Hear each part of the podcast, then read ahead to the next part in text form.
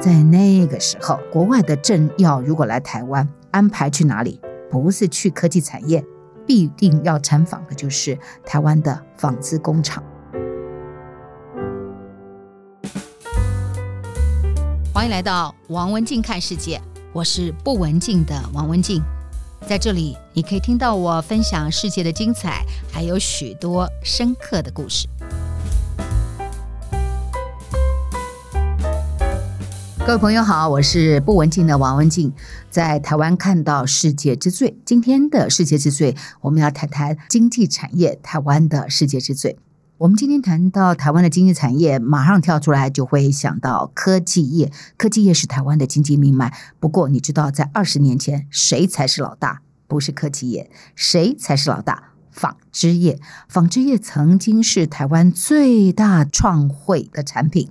那个时候，平均每一年大概有一百亿美元的创汇，以早年美元汇率长期是一比四十来计算哦，大概折合新台币是四千亿元哦，非常非常大，也是我们当时台湾创汇的冠军，这让台湾也站上了成衣王国的这个美名。我们今天在台湾看到世界之最，我们就来聊聊经济奇迹的纺织产业。我们先来看看故事是怎么开始的。那么，为什么会发生在台湾呢？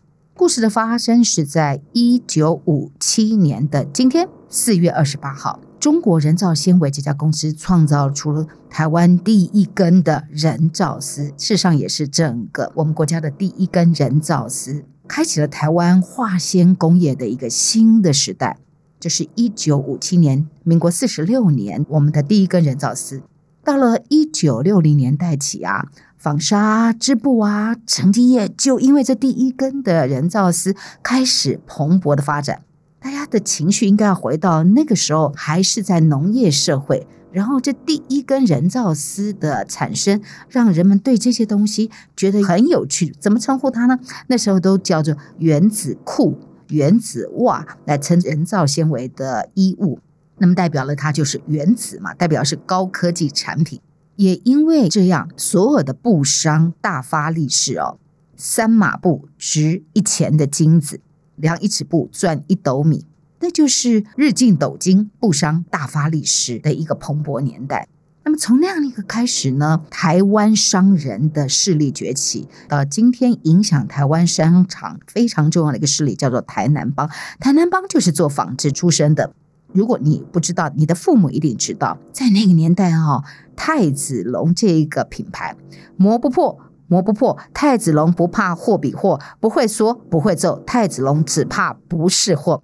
这就是当年学生服的品牌太子龙的一个 slogan 哈，这是那个年代的共同记忆。台南帮的代表人物包括了侯宇立，侯宇立的员工。高清苑，还有另外一个台南帮的代表人物吴修齐，都是从布业发起的。今天整个台南帮的实力，已经从当年的纺织业横跨到水泥啊、食品啊、建设，乃至于你每天都会去报道的 Seven Eleven。从纺织业，从太子龙，从一块布开始发起。所以我们在谈台湾的世界之最里头，我们可以看到我们的研发能力，我们可以看到商人的崛起，我们还可以看到什么呢？这样的一个研发之后，造成了纺织大概差不多一九六七年到两千零三年，连续三十七年，纺织是台湾最大创汇的产品跟产业。一九七零年代啊，大概民国六十年啊，尤其是产业的巅峰，我们的厉害从原料到成衣，整个是一个垂直整合供应链，奠定了台湾纺织业在全球供应链的领导地位。在那个时候，国外的政要如果来台湾，安排去哪里？不是去科技产业，必定要参访的就是台湾的纺织工厂。这是纺织业在台湾扮演举足轻重、非常重要的一页历史。刚刚也提到说，我们是从原料到成衣垂直整合，所以后来随着分工越来越细哦，由最早最早彰化和美地区。这个地方因为在日本时期纺织生产的经验，所以在战后成为我们重要的纺织生产聚落。不过，随着台湾纺织业的逐步上轨道之后呢，专业分工形成了各个专业聚落。比如说，后来呢，在云林的虎尾、后部就以毛巾生产为主，所以这是台湾重要的毛巾生产的聚落。第二个重要的聚落是彰化社头。就是以袜子、丝袜、织袜工业而闻名的。然后再来，我们在成衣上面，我们可以看到，今天大台北的艋舺、五分埔啊，也搭上了成衣业的顺风车，成为后来服饰业批发的重要地区。然后我们也可以看到说，在这样蓬勃发展的状况之下，就花无百日红。我们到了一九八零年代，纺织业是台湾第一大产业，而且是世界重要纺织王国的这个地位就面临了挑战。因为那个年代开始，在一九八零年代，台湾富裕之后，造成了台湾的劳动成本的上升，又加上台湾的环保意识的抬头，所以大量依赖劳力密集的纺织业就开始外移了，往中国大陆啊，往东南亚，于是。纺织业就慢慢慢慢淡出台湾，台湾的纺织业就慢慢慢慢走入夕阳。这是在一九八零年代之后，随着劳动成本的上升，环保意识抬头，对于这个产业很大的一个冲击。那么，当然不是所有的纺织产业都选择出走，跟留台湾的纺织产业同样要面临劳动成本的上升。所以在这样的一个十字路口，他们没有选择离开，而是选择了产业升级。这个产业升级是非常非常不容易了。我们在看到台湾各个产业的世界之最，有些在碰到冲击之后产业升级成功，有些就从此不见了。那么我们看到纺织产业当中非常精彩的产业转型，我们从过去进口原料加工再出口的业态。转型啊，成为功能性布料为主流的创新研发跟生产，那这个也当然很重要，搭上了全球服饰业掀起的时尚休闲风潮，所以功能性的纺织产品受到了国际品牌跟消费者的青睐，台湾的纺织业因此迎来了第二春，主要就是升级到我们能够生产功能性的纺织品。由于越南啊、中国大陆是全世界主要的成衣服饰生产基地，所以台湾的纺织品就由早期的下游啊成衣服饰往上游转型成为原料的供应商，成衣的部分就让中国大陆这些来做，我们就往上游去做创新研发跟原料的供应的部分。所以在全球的纺织产业的供应链当中，我们从低附加价值就成功的转型高附加价值。那么这是走最难的一条路，但是我们。我们的纺织业者走出了一条很不容易的路。那么这一个部分，我们可以看到所谓的功能性的这一个纺织品呢，如果大家还记得，在二零一四年的巴西世足赛，三十二支的参赛队伍，有十支队伍，它的战袍、它的衣服是来自台湾。这是巴西世足赛二零一四年三十二支当中有三分之一的衣服是来自台湾。下一届二零一八年世足赛更厉害了哦。十六支队伍穿的都是台湾的环保布料，比上一届更多，占三十二支参赛队伍的一半。那他们这些环保布料是什么呢？说起来是挺有意思，也也让人蛮感动的，就是台湾回收的宝特瓶所制成的环保纱，就是这些站在世界舞台最顶尖的运动选手所穿的衣服，来自于台湾，来自于我们的土地。这么多年来，我们可以看到，今天台湾的纺织业织的不再只是一块布喽。多年来，我们陆续在这样转型当中，所谓的机能布，我们就发展出来可以抗菌啊、抗电磁波啊、吸湿排汗等等的衣服，这些都是台湾研发出来的机能性布料。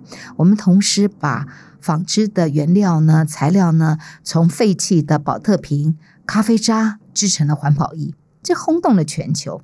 三杯咖啡加十二个宝特瓶，你可以想见，就等于一件咖啡衣吗？在谁的手上发生的？在台湾的商人手上发生的。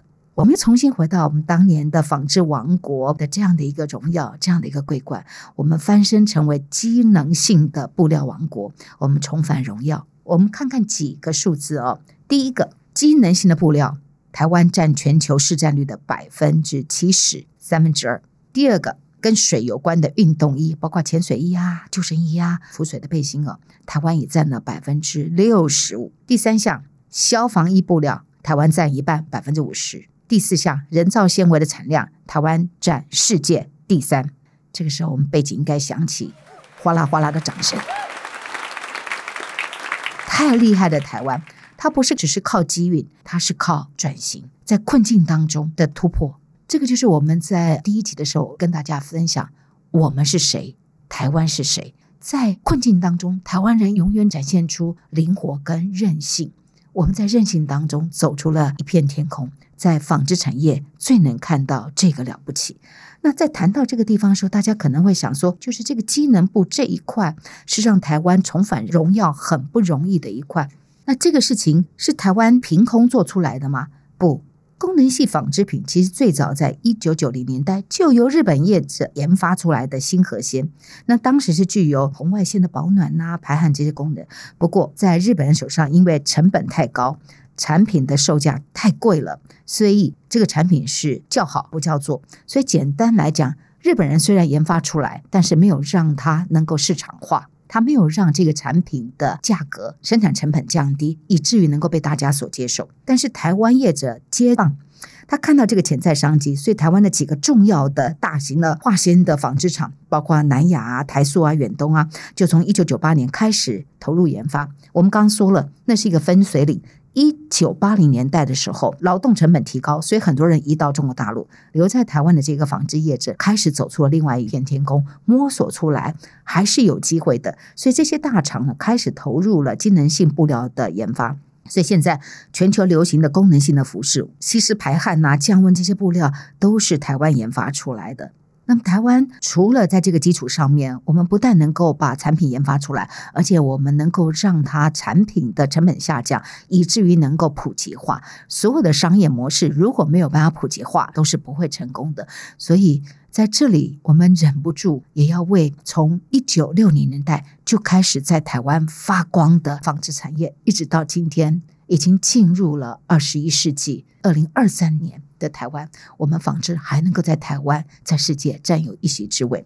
接下来这个那么了不起的产业，那么在绝境逢生的这个产业呢，他们在整个功能性纺织品市场趋于成熟之后，已经在筹划下一个阶段的产业发展。目前呢是朝所谓的智慧一这个方向去锁定。那么因应人口的老化。健康的照护会是整个的趋势，所以如果能够有兼具功能啊、舒服啊、感测啊等等判断功能的智慧型的纺织品，实现正在重点开发的项目。我们从纺织业的产光学，现在往这个目标正在移动跟发展。我也相信台湾人是打不倒的不倒翁，因为我们的韧性。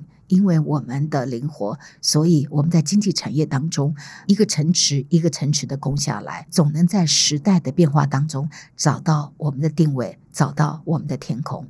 今天跟大家分享的是经济产业当中的纺织产业，我们聊的是这四十年来起落，现在继续要往高峰攻另外一座山。